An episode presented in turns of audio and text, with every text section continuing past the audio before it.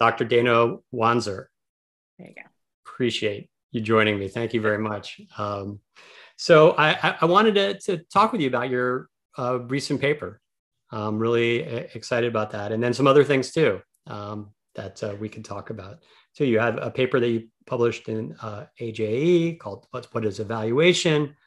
Perspectives of how evaluation differs or not from research. So can you can you talk about like why this topic interests you? I mean, to write a paper, it takes a lot of time and and to you know do the the study and analysis, just everything that went into this. This was not a a quick project. Um, you had to have, I guess, an interest in it, right? So can, can you talk a little bit about that? Yeah. Yeah. Well, first, uh, you know, thank you for having me here. I'm really excited. I've very much enjoyed your podcast and uh, listened to the back catalog and watched the YouTube videos. So I really appreciate it. And thank you for having me here. Cool, um, th- this all started back in graduate school. Um, I I so I studied at Claremont Graduate University and you know studying evaluation. Day 1 I was like I don't even know what evaluation is but once I found out I was like oh I'm hooked. This is it. Uh, this is exactly yeah. what I've been you know trying to put into words and didn't know there was a, a term or a field for it. So it was very serendipitous I think to end up at Claremont when that was not the goal to go into evaluation.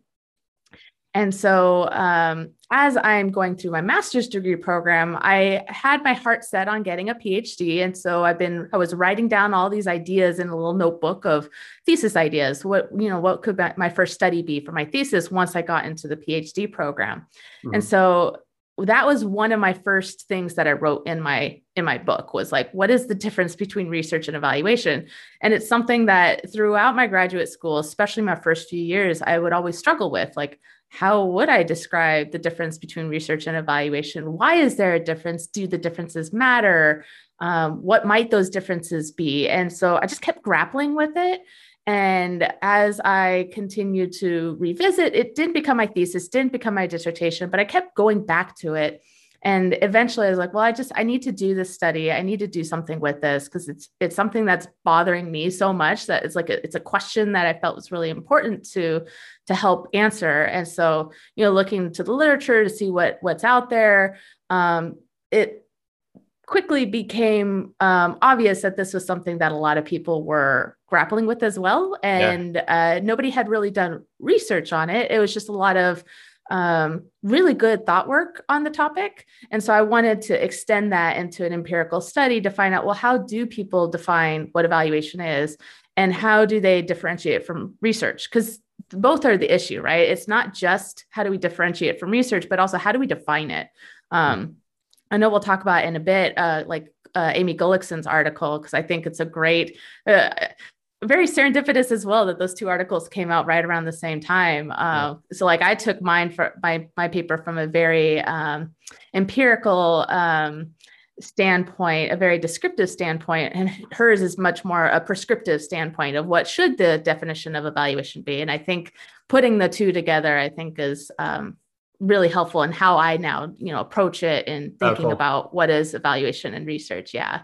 Yeah, well, you know, I really like the the the summary. Some of the tables in your uh, your article are really helpful. Like the the distinction between the two. That table, I could see using that uh, a lot in, in instruction. So I appreciate that. I think a lot of people will be using that. It's a nice kind of adding to what's what's out there and and building on that. And then uh, your review is really nice. And then the, the findings. Let's talk about the findings. So um, maybe a brief a brief summary of the findings, and then like anything that su- su- surprised you anything that surprised you from um, and i guess you could talk a little bit just uh, about what you did too because we yeah. assuming people uh, probably shouldn't yeah right? yeah. yeah so methods were um, i asked folks and i primarily sampled folks from the american evaluation association as well as the american educational research association. So i will caveat that um, primarily either evaluators or educational researchers are who I was asking.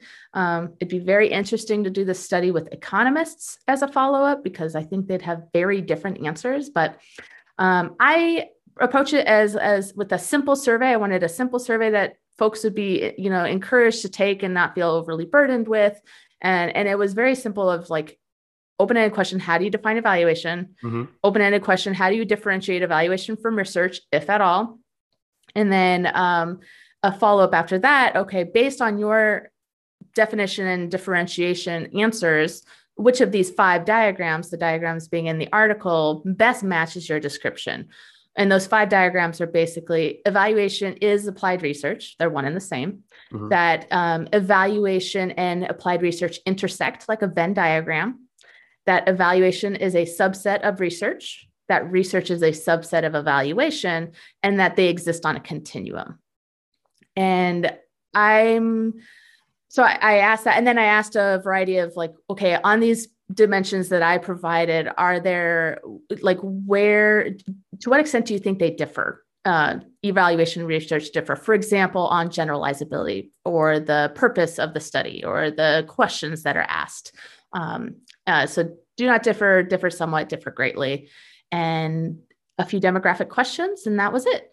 And so, nice, short, and sweet. Uh, overall results found that basically um, when we th- like if we think of amy gullickson's article and thinking both the logic of evaluation and the fully described fully judged component that uh, that values and judgment piece was was one of the things that really came out that a lot of people evaluation is about making those value judgments in the evaluation literature there's also this component of that some people use to just define evaluation that's related to the purpose of what we're doing. Mm-hmm. Scriven is very much no, the purpose of evaluation has nothing to do with how we define evaluation. Um, but a lot of evaluators do think the purpose is worthwhile mentioning. Um, the purpose is not just to define, like, to make that value judgment, but often for learning purposes, decision making purposes, that type of thing. Um, and evaluators it's a means to an end a bit yeah. Yeah like the value judgment is not the the end end all be all. There's something more to it that's right. what makes evaluation the field that we are in. Um, perhaps it's mm, i won't go into that but um, so there's this there, we've got this kind of dichotomy there which um, you know i think we're starting to explore a little bit more like the different types of evaluators and how they you know might differ on theirs.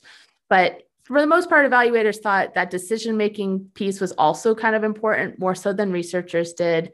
And then um, the one big finding is basically that evaluators thought that evaluation and researcher research intersect like a Venn diagram, mm-hmm. suggesting that evaluation has these unique components to it beyond uh, the social science research frame. So they, they overlap, kind of like like they kind of okay. Right. Exactly. Yeah. Right. Venn diagram. Um, Whereas researchers tended to think of evaluation more as a subset of research, that mm-hmm. evaluation just a type of research, it's a method in the methodological toolbox of research. Mm-hmm. It's just it, it that's it.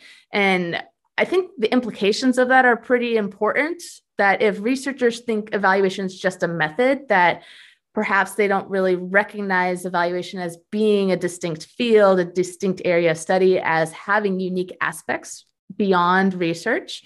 Um, so that that that's one big finding. And then the, the second big finding is that evaluators, not surprisingly, given the definitional differences, did see a lot more differences between research and evaluation on those components. Like they thought more things differed and they differed more greatly than did researchers.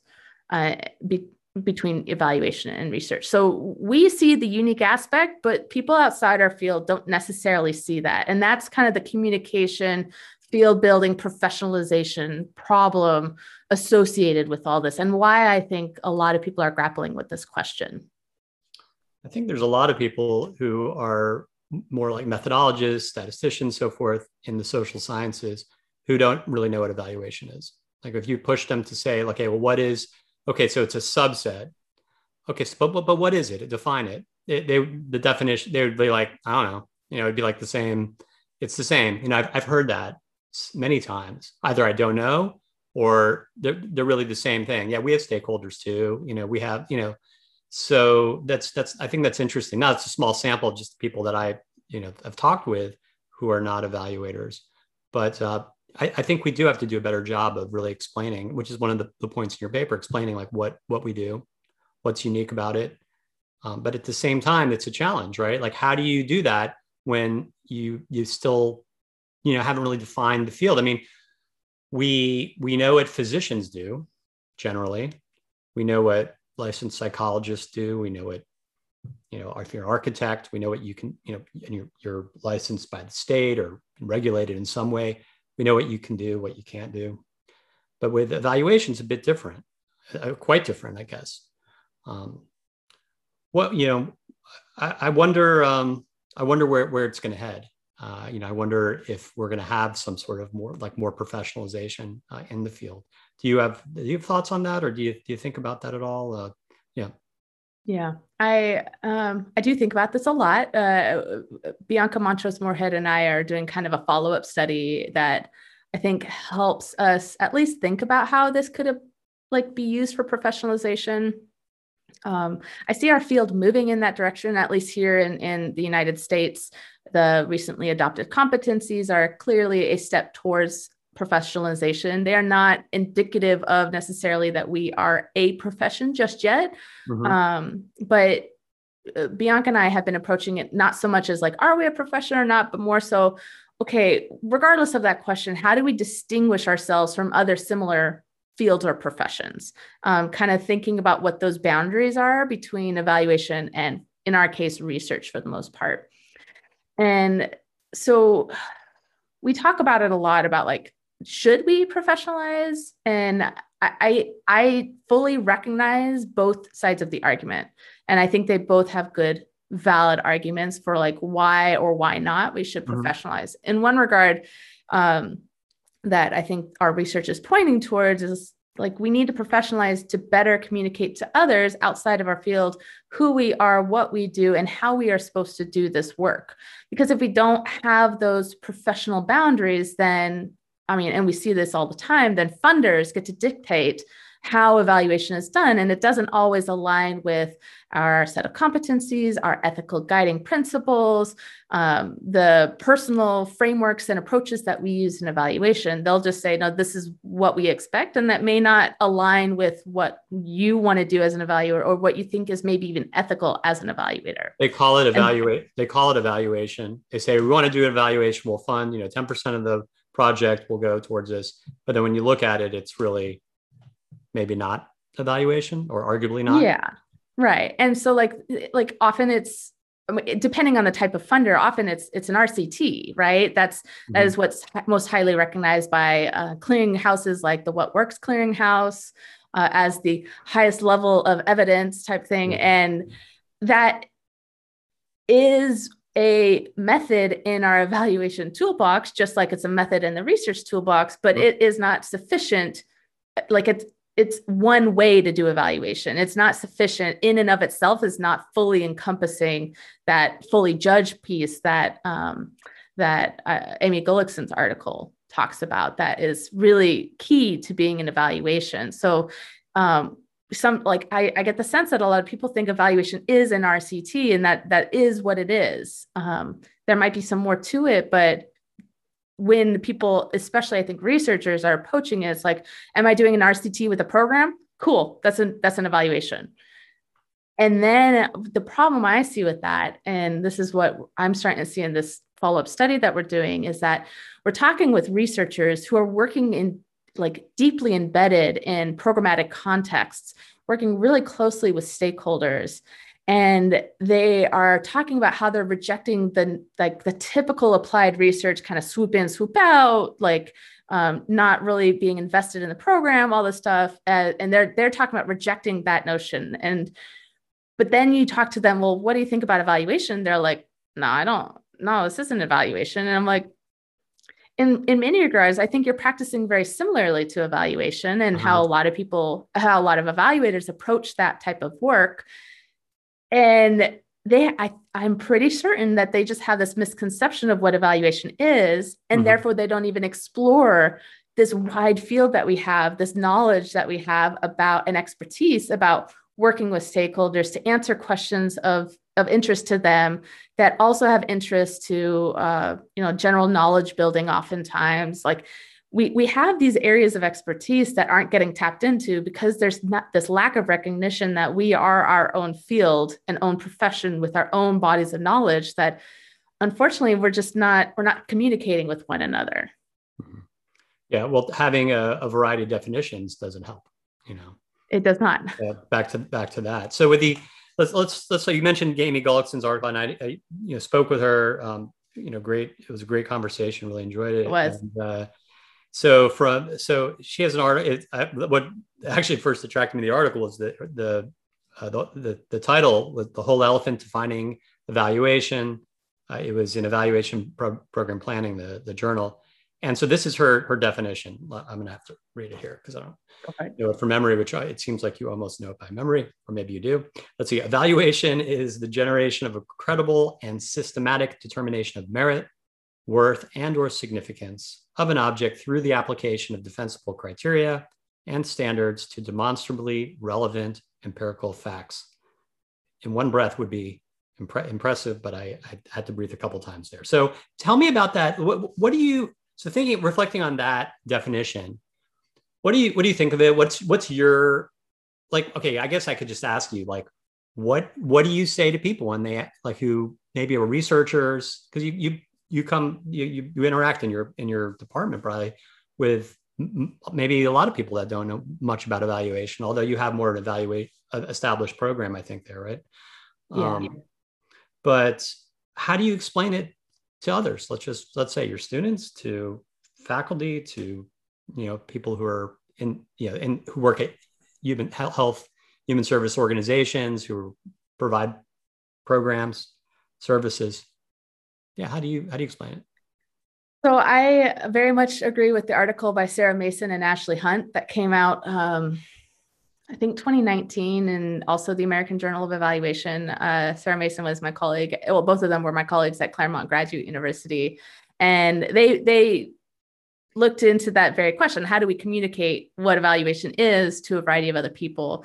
And the basic finding from that is it's contextual. Depends on who I'm talking to. So if I'm talking to a colleague at my institution at University of Wisconsin Stout, I'm going to approach it like like how it kind of typically define evaluation sort of is like you know i work with programs to help evaluate how effective they're doing how they can improve their services how they can better meet the needs of the people that they're working with. That's typically how i approach it. And then when somebody's like oh i know about evaluation then i can get nerdy into it right? Mm-hmm. um, if i'm talking to like my mom's friend and my mom and my like you know my family kind of knows what I do a little bit. Um, like I'm just gonna be like, I, I kind of work with programs, do like research like stuff with them about how they're doing what they're doing and how they can improve what they're doing. Mm-hmm. So I, I, kind of uh, simplify things a little bit. Um, I remember I kept I would always poke my husband of like, how what do you think I do? And one time it was like, you survey children. It's like, yeah, I mean, sometimes that's part of it, but um, you know, like people come with a variety of different levels of expertise and, uh-huh. and experience with evaluation and related fields. Um, so, like with my students, I can expect them to know a little bit about what about uh, what research is, not evaluation, but what research is. And so, that's kind of one reason why I like my study and why I like I assign it as reading is because they've got that kind of heuristic in mind already. Like, okay, research is this and then it's like well how does it how is it similar and different from research to evaluation? And mm-hmm. so then they can see okay those methods are pretty similar the designs are pretty similar but it's like the stakeholder involvement piece the purpose piece the questions piece the dissemination piece those are the differences. And so i spend more time in my classes on those components as well. Like i don't i do need to cover the methods a little bit but um, they get that in their methods training in general and their research training in general. So I don't have to cover it as much because a survey is a survey for the most part, at least in my opinion. Mm-hmm. Um, and then it it's just the how it's implemented can differ a little bit and how it fits into the overall purpose and dissemination that's going to differ a lot the definition of evaluation i think it's, it's really important um, you see let's say with um, a lot of health human service organizations, folks running those programs, when they need to find an evaluator um, for uh, for let's say a federal grant or a foundation grant, it's required to have an evaluator. Let's say, um, so they'll they'll need to you know reach out, find someone, and a lot of times they'll look for people who are researchers who have content area, you know, domain uh, familiarity, like with with whatever. If it's after school, you know, look for someone with after school, and then the assumption many times with the, the person that they're bringing on is because they have that domain content familiarity and that they have a background they, they know statistics they took it they, they use it whatever um, or some qual you know qualitative whatever it is methodological sophistication understanding that they can do the evaluation. It's never it, that's i mean that's the assumption. It's never even talked about beyond that right? Um, as, as so i think that that we have to do better uh, uh, uh, to address that kind of that kind of issue i think that comes up and you know what what could an evaluator uh, do that would maybe be a bit different on this project yeah. uh, or could be at least well, um, uh, to some extent that's kind of why i think that evaluators should have some some subject matter expertise beyond evaluation um, mm-hmm. that and there are there are great evaluators that are pure generalists that they'll work in any context but they do it well because they they partner with subject matter experts right um, but I think it also helps to be, for example, I approach like I'm a youth program evaluator. Mm-hmm. Could I go and do an evaluation in some other context? Sure. I would definitely bring in subject matter expertise, but at least if I go into a youth program context, like an after school program, I'm going to feel really comfortable in that because I've done a lot of evaluations in that in that field. Computer science education, I feel a lot more comfortable in that field as well. Um, and then you start br- like branching out and I feel less and less comfortable and I don't feel like I can bring that expertise in. Um, going from the other side, though, the the pure subject matter expertise experts without the evaluation expertise, um, I always found it funny that um, a lot of our projects at Claremont would come from programs who had partnered with such people and were like, mm, no, this is not working for us. Can you help us? And so we had to come in and kind of rescue the evaluation because what typically happens, at least from the folks that end up coming to us afterwards, is you know they're coming in with a peer research agenda not thinking about what is the program's needs they mm-hmm. um, don't communicate well with the program about what they're doing and why they're doing it why it's important because it could be important but it's just probably it's just there's a lack of alignment mm-hmm. and that makes the program who's paying for these services very frustrated right and so then they seek out people who's like, well, this is what we need. And We need to get funding. We need to do this. We need to figure out if this is working or whatnot. They wanted to do some weird research project that sounds cool, but it's not relevant to what we do. And so um, I think that's the big key about what we do is like, we are there to work with the programs, like, sure, to get paid. Like, we need our livelihoods, but we're there to help them in their capacities. And we bring in our expertise because sometimes we're like, well, that's not quite what you should be focusing on you know, let's start here first. We can get there later, right? Everybody wants to jump to outcomes. You're not often ready for the outcomes. Um, so we can help them get to that point. Um, versus, and so this is like the topic of my dissertation was looking at how evaluations are similar to research practice partnerships, uh, where researchers partner with practitioners to develop partnerships like uh, the University of Chicago Consortium is one really big example, long-term um, example of that. Yep. And they're they're really awesome. I love research practice partnerships. I think that they're kind of the, the in between between what we do as evaluators and what researchers do typically though, right? Mm-hmm. Because they still have researchers tend to still have kind of their own agenda coming in. Mm-hmm. They want to get published. They want to contribute to the general knowledge base. They mm-hmm. want to um, get access to data that they can do other things with mm-hmm. versus maybe an evaluator is interested in that, but for the most part, we're there work with the program, help the program out, do what they need, meet their needs. There's a general like philosophical, like an orientation difference, like just a how you're oriented. You're oriented towards the program, towards what their needs are, towards helping. That is like the primary kind of uh, goal. Most evaluators would agree with that. Most, not all, but most maybe. I would say so. I do get I get I get some pushback from some folks who because I think they think when I say that uh, it's like we're purely um uh, like altruistic about it. Like we're wow. you know we're just doing it for the love of the program, and I think some of us are doing it for the love of the programs we're working with, but um others are like nah i you know i yeah the program's beneficial but you know i'm just doing my job i'm like okay cool i love evaluation so much that like i can't you know if i if that were my mentality, I would not care about doing this very much. Like I, I love what I do and I do it because I love working the programs. But yeah, not everybody agrees. And I, I do get pushback on that. So I, I was watching this, um, this really cool webinar on machine learning and uh, and design in uh, in like computer applications, and so they were they were talking about like how to incorporate machine learning into uh, different you know different applications you know like how you use machine learning like on pinterest you know and and how it should be the user experience. I should have said user the user the ux the user experience. It was really neat.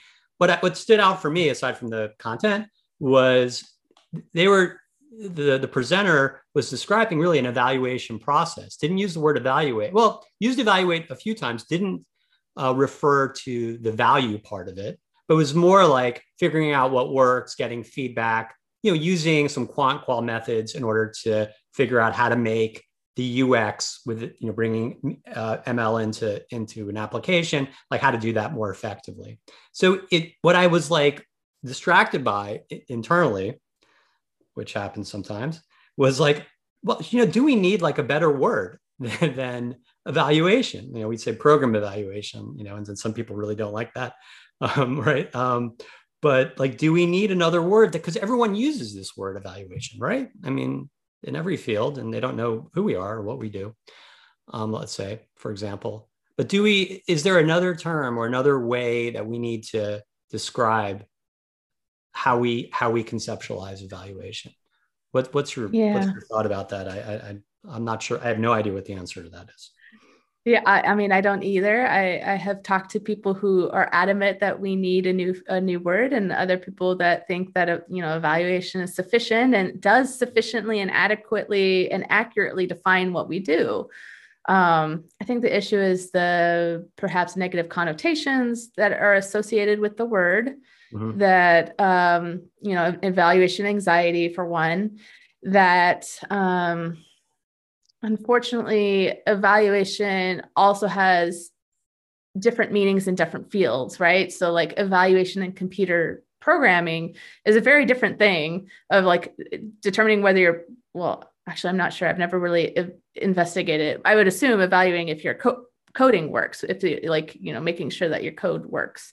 Um, and then you've around, got a, it, it might not be relevant, but it's like it was more around the U like the user experience, right? Right um, and like how you how you uh, tie in the machine learning in into the you, you, the the user experience. So um, yeah, and I do see user experience as a very similar field that yeah, yeah. could also, you know, we, we could be partnering more in that. Um, for instance, at Claremont, um, our cognitive psychology program, at least from what I heard, uh, dropped the co-concentration and evaluation so that they could focus on user experience. And I'm like, mm, okay, cool. Uh, but you know, the evaluation could be user experience. The problem is we approach at least at Claremont, and I think majority of the field approaches our evaluation from a program evaluation standpoint, and user experience focuses up the evaluation. It's a different um, evaluand that it's focusing on, um, and it does shift things a little bit. The whole the whole general logic of evaluation stays the same, but the, end result, the purpose is a little different, and what the thing that's being evaluated is a little different, and mm-hmm. who the the the stakeholder is is a little different. And so it changes things to the point that there feels like there's a disconnect when really I don't think there is, or at least it's it doesn't have to be that way. Okay. You, you we talked touched on this a little bit before, but if you let's say this has happened to me, and I'm just interested in your what you might say, but um, and maybe you're going to repeat what you said already, but if you had to convince a someone, a methodologist in the social sciences, someone you know, let's say, who doesn't have a particular interest in evaluation, doesn't know what evaluation is, that evaluation and uh, research are distinct. That uh, they, they overlap, like we said with the Venn diagram, but one evaluation is not just sort of embedded within research. What and and you don't have much time to, to do that maybe um, how would you elevator speech what would what would your uh, your brief bulleted pointed uh, you know like elevator speech be yeah, yeah.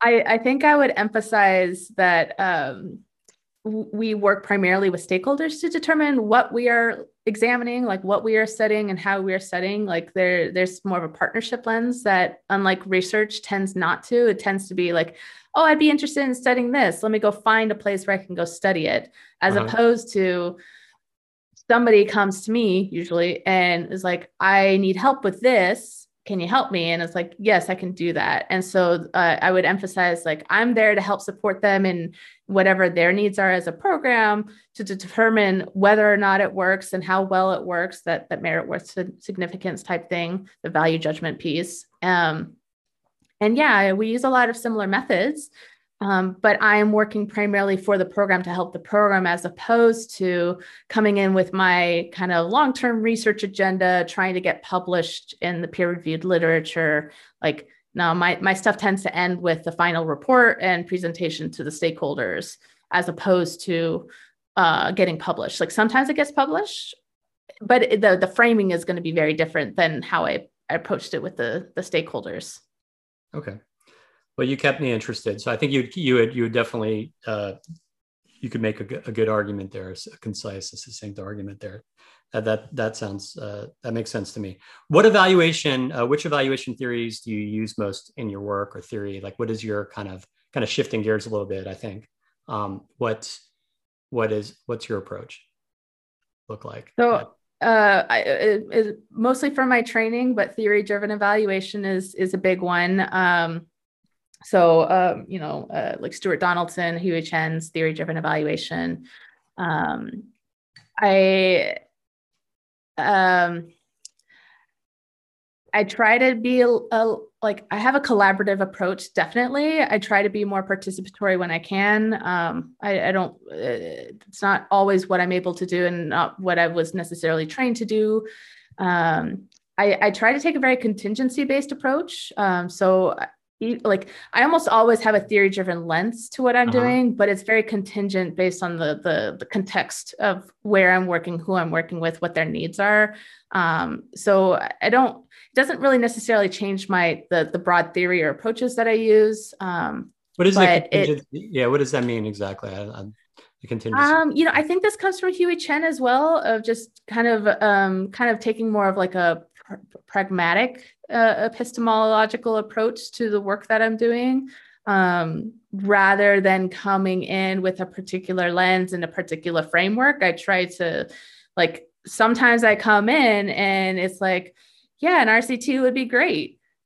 Sometimes, um, sometimes I come in and it's like, wow, we really need to do a needs assessment. Um, you know, sometimes um, I see that they really need to work on improving their use. So I take a much more um, uh, capacity building lens and utilization focused lens to the pro- the work that I'm doing. Um, sometimes um, the the program is really uh, interested in more of a democratic evaluation approach. So I'll, I'll, do more of a values engaged or democratic approach. So I try to be a little flexible in what I do. Although, yeah, the, typically it's utilization focused um, collaborative and theory driven and i'm working on improving my knowledge and understanding of like social justice evaluation approaches equitable evaluation approaches to, to build that into my typical evaluation approaches. Okay, great. Thanks. So the, the theory side uh, the social uh, science theory that it that you find that you end up using or helpful in, in, in, your work that maybe comes up frequently. What is there any uh, are there any uh, a particular um, are there uh, orientations or findings or, or just, I guess theories, models um, that you that you use from the social sciences you find that are particularly helpful? Yeah, so my my background and training in psychology, um, I I tend to I tend to gravitate towards psychological theories um, and frameworks. Um, and then particularly I was developmental psychologist. So one of my favorites and the one that um, permeates a lot of my thinking all the time is Bronfenbrenner's um, bioecological framework. Mm-hmm. Uh, is it's a systems framework, which basically is that you know the the individual me is nested within a variety of different um, uh, what's the word like um, larger and less concrete systems um, and and uh, areas that also interact with one another to affect the individual. And it just as a general framework of thinking with the systems lens, it's just constantly thinking about like what else could be affecting the individual in a program and always looking at like kind of those those interaction effects um, so I, I like doing like interaction type effects looking at kind of moderation analyses to see like um, how does this how does this effect differ based on individual characteristics based on contextual characteristics based on family characteristics after school program characteristics different and then levels. how do those yeah, yeah different levels and and how those kind of affect like program outcomes for instance. Um, so I, I, tend to take that lens a lot. Um, lately, taking more of like an identity lens. So social identity theory is something I've been learning a lot more about and bringing that to my work. Um, theory of planned behavior is also something i am learning more about. Like if I could go back though, I would I would I would have studied social or organizational psychology because those are the ones that keep coming up more and more. Yeah. Versus the developmental psychology, which is great for like studying the program, but like in thinking about how I approach the evaluation, the other two are usually a lot more relevant to all the things that I'm doing. Cool. Yeah.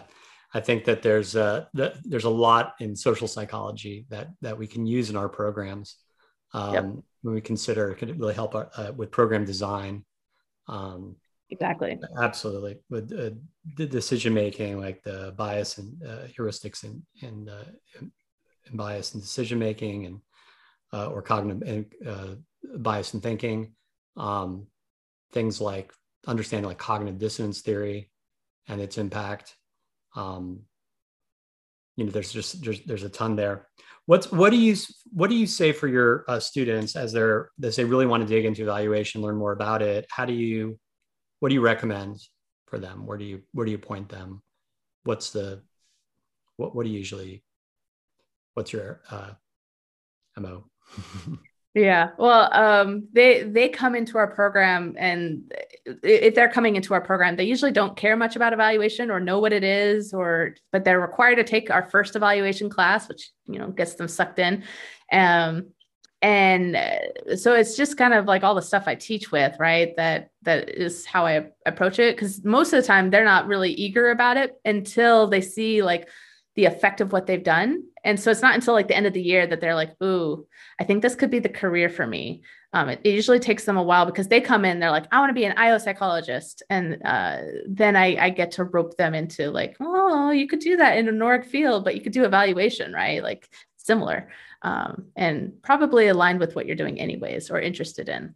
So you have them learn um, they do they learn through a, some sort of project or something uh, yep. Like service okay. learning project so um, we have a year long uh, course sequence in our program and it's their first year they um, they work with a local client i usually go out and find the clients because by that point they're not usually familiar with the, the area so i'll find uh, a few organizational clients to work with in a variety of different sectors and areas who will work with us to do an evaluation throughout the year. So the students work directly with the programs. Um, I take a very hands-off approach to that, and it's like, no, you are their their evaluators, and I'm just helping supervise.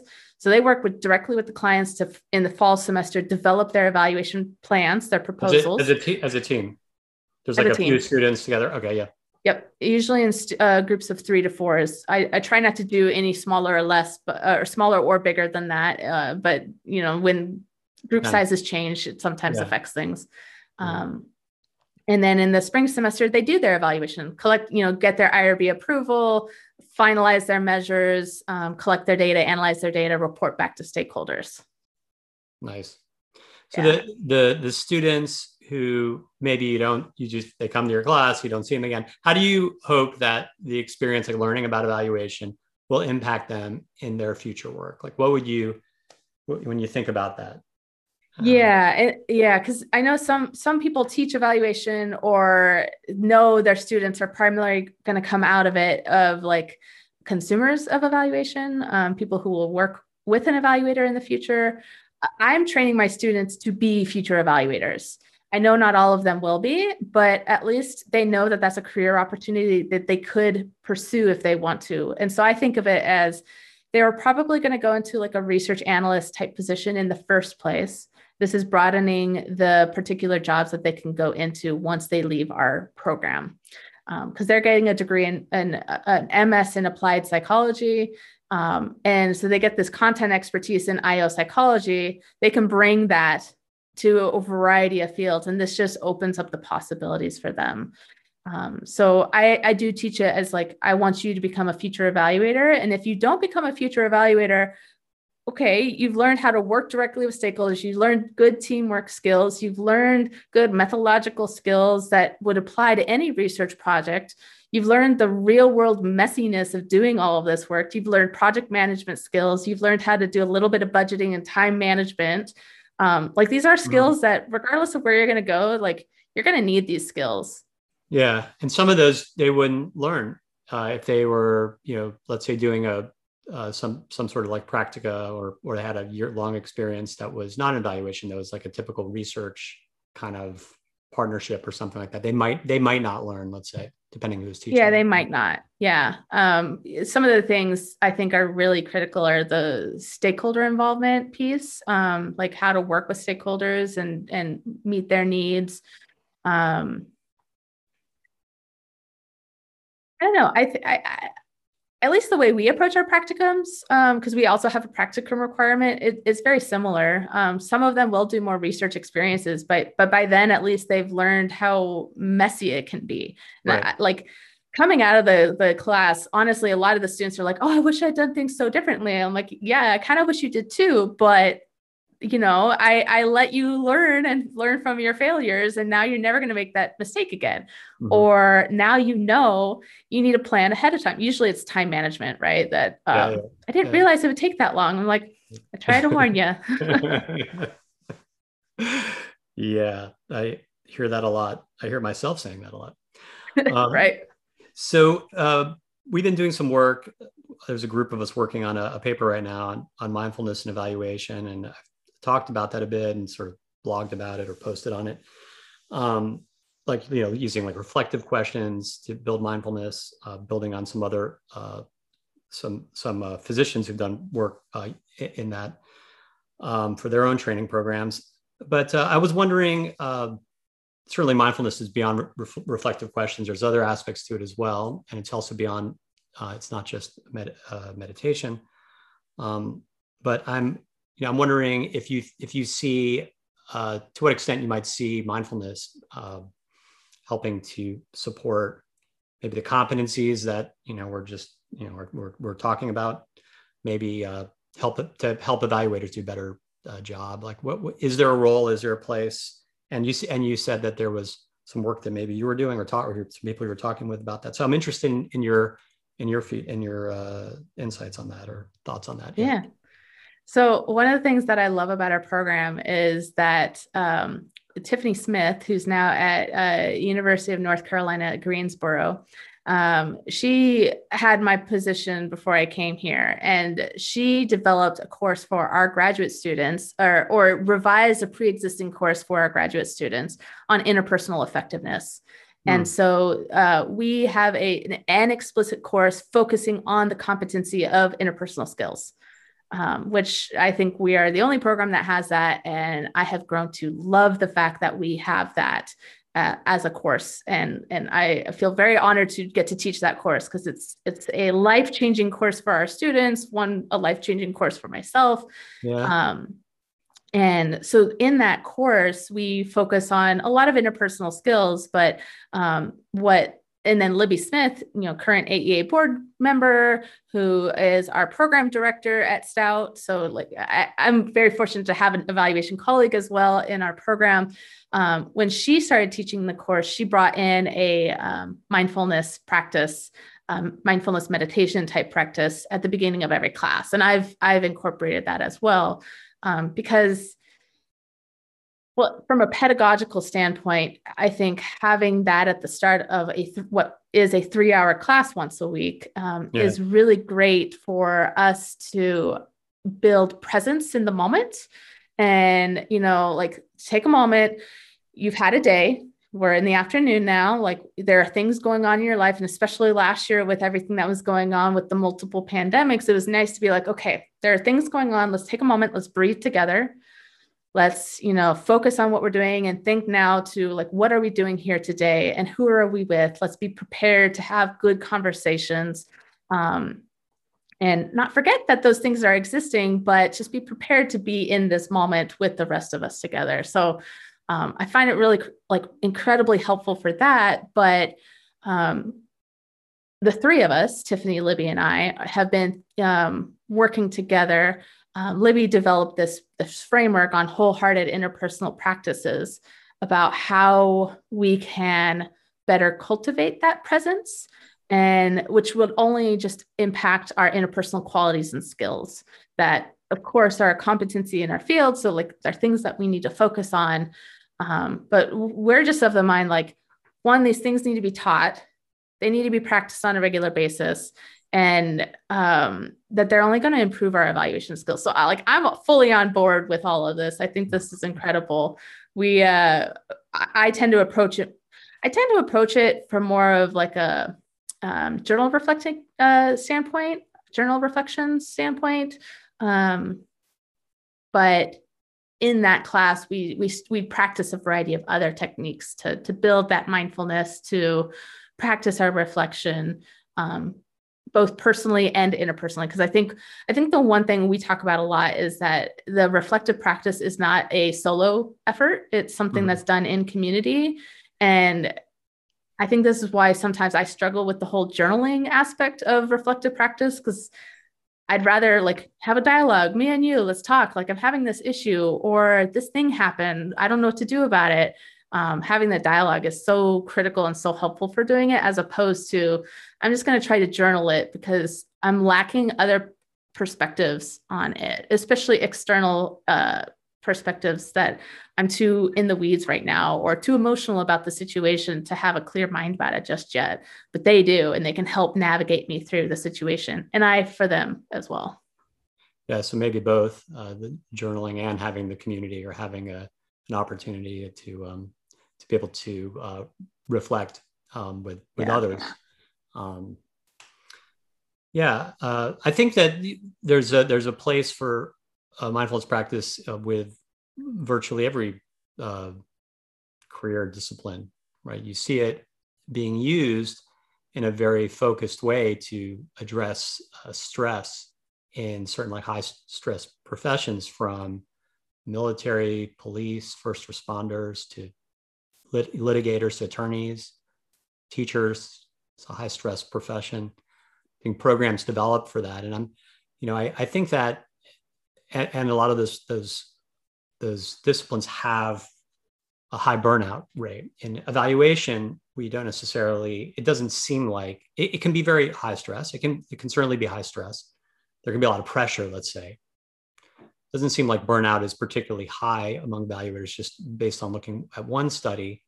Um, I don't know how how much it's been studied in, in detail, but I think um, you know mindfulness practice can be something that can support, like you're saying, a, a reflective practice can help uh, build uh, openness, like decrease defensiveness, uh, openness to uh, to things that are maybe inconsistent with our initial beliefs. A lot of times we want to you know, be very, I want to you know sort of defend the the ideas that I have and and don't even realize that I'm that I'm doing it. Um, so just noticing when there when that comes up when there's conflicting cognitions or emotions that i'm uncomfortable with and maybe sort of try to push away automatically just noticing that process is something that can that noticing can be something that, that could be cultivated could be built using a, a practice a formal practice. But I, I, think that there's there's applications across areas and i think Definitely. within our field there's certainly a, a space uh, for it. Um, yeah. What um, so resources that you suggest uh, for like the beginning evaluators people who are interested in evaluation that maybe provide your students like what are some specific resources that that might be helpful? Yeah. Yeah. I um i've lately ditched the textbook so I, I, try to bring in a variety of different resources to my students when i'm teaching yeah. them um, so that they get kind of a wide variety of perspectives from folks. Yeah. um, and I, I, should have better prepared for this question because i'm like i'm like my my bookcase is right here with all of my books and yeah, well, we could put in the in the notes. So you know, if there's like specific things, or if there's uh, you know, we could put like a list or, of, of yeah, I'll see what I can do off the top of my head. Okay. Um, I think one of my favorite to like really start off with is um, um, Marvin Alkin and um, Anne Vo's book, the A to Z's uh, Evaluation Essentials, I think it's called. Yeah. Um, I like that as a yeah. small little book to help folks kind of get into the field. Donna Podems' book, um, is it Being an Evaluator? I think it is. That's also really good, like getting into like the thought processes. And I, I really like that one because it really shows like what it means to be an evaluator as opposed to the evaluation process. Like it's mm-hmm. it's more of a person focus as a, as opposed to process product focused. Um, Veronica Thomas and uh, Blink, oh, oh, Patricia Campbell, I think, um, came out with a recent textbook, um, Evaluation in Today's Society, I think it's called, um, that is evaluation from a social justice standpoint. And I love it because most books up to this point um, or have either been standalone, it, it's like a standalone chapter. Like okay a social justice lens. Like the mertens and wilson's textbook is really great that it adds that kind of fourth uh, branch to the theory tree and adds that transformative paradigm. Um, but her book has it permeate the entire process like thinking about evaluation from a social justice lens throughout from start to end, which I really appreciate. So she brings in um, um, like critical race theories, feminist evaluation approaches, um, uh, evaluation uh, practitioners of color, um, indigenous scholars, like throughout the entire thing. So we're not just getting a what has historically been a histor- like a, a, a white male perspective for the most part that has historically been what our field has been. Right. um, and and that's something i've been again i've been working on personally. And like if i were to switch textbooks it would be that one. Um, other resources i tend to navigate my students towards are the aea 365 blogs. Um, those are great to nice short pieces to mm-hmm. get a sense of what's going on in the field um, Better Evaluation has a wonderful website that I always gravitate people towards. Um, the Western Michigan has their list of checklists that I love to uh, assign as readings oftentimes, and I, I, adapt those into my grading rubrics for their evaluation proposals. Um, and then I always try to, and I, am very rarely successful. Every once in a while, I get a student um, to get students onto Twitter because uh, I think the Twitter community, uh, the evaluation Twitter community, is one a wonderful group of people, but that's where I get most of my professional development these days because people will share their blogs or whatever on there, uh-huh. and I will learn about them, read about them, find out more on there, or I'll just get to have conversations with folks. I've met some wonderful colleagues through Twitter. Um, I get the sense the same is true on LinkedIn, but I'm just not as active there, and I haven't quite like figured out LinkedIn. Yeah, yeah. Don't quite yeah. like the platform, but I know there's a great community on there as well. Yeah you know, I, I only there is. Uh, it's I only have sort of enough bandwidth for one, if if that, and I try to limit how much I, I check. And so I, I I'll check Twitter once in a while, but it's it tends to, you know, lead to like a lot of time on there. So you know, with with LinkedIn, yeah, LinkedIn there's there's some great stuff too, and I, I feel yeah, I feel like there's a lot you can get. I'm just seeing what's what's going on, what's posting, uh, what's being posted about, and and uh, different like interviews, stuff that you've done. So like, uh, let, us talk about that. Getting in touch with you, um, following like your work. How do how do people so on on uh, your social your handle on on Twitter? Is that a good yep. place? Then it sounds like. Yeah. Twitter's a great place. It's okay. at Dana Wanzer, just my full name. Uh, you can also find me on my website, danawanzer.com. Um, I'm also on Instagram, but it's kind of more me just posting pictures of my dogs um, more than anything. Uh, occasionally, I get a little nerdy on there. Um, and TikToks. I've been getting into TikTok lately, which is a major time suck. Um, yeah. there's some cool communities of people like I've been learning Excel tips. Like somebody just does Excel tips that some of them I had never heard of. I was like, oh, really? oh, this is like a one cool. minute, like a one minute Excel tip, like just Exactly. You know, I've been looking for like evaluation stuff on there. I haven't seen I haven't seen anything, but that's but maybe that, yeah, that's just like a you know some months ago. But um, yeah, it it's uh Pinterest. Do you ever go on there? Uh no, I don't I don't even have an account. Like sometimes I'll see like a cool Pinterest board that I'll uh-huh. like look at, but I, it's usually not even anything that I want to save. So um, I'm not on Pinterest very much either. I'm on Facebook, but that's a personal account. Uh, and then LinkedIn, I think it's also at Dana Wanzer. The um, the after my name is Dana Wanzer as, as well. Great, perfect. Uh, and then I guess they could find you on your uh, UW uh, Stout uh, website, also yep. email and so forth. Great. Um, anything else we didn't cover that you want to mention, or is that uh, anything else? Ooh, um, I don't think so. Well, I mean, I, I have I have a podcast as well. Oh, yeah, so podcast. That's uh, right. Yeah. Yeah. Um, and Evaluland. Yep. Um, that, that rolls off the tongue, maybe not so nicely, but uh, um, I, so I've got that, and um, on that, I just want to give a little plug in shout out to um, all the other evaluation podcasts that are out there. I've got a link on my evaluland.fireside.fm on the website. There's a link to all the other evaluation podcasts that I uh, am aware of. Um, some of whom, some of which are discontinued, but I, have been trying to maintain that list. So if you like evaluation podcasts, check that out. Uh, your both of yours should be on there. Your YouTube, I think your YouTube as well. Um, but the data talks and um, do you have two podcasts now? Because I, so I, changed it. Yeah I, cha- yeah, I changed the name to Eval Network. Yeah. Ah, okay. Talks, I'll need to change yeah. that on the website then. Yeah, yeah. I think it still says Data Talks. Okay, cool. Well, great. Um, yeah, thank you so much. Thanks for for the discussion. Really, uh, really interesting, and look forward to talking with you more and hopefully seeing you at uh, AEA in the in the near future, um, in person one day. Um, hopefully someday. yeah, exactly. Anyway, thank you so much. Yeah. Thank you so much for having me. This was a lot of fun. Great.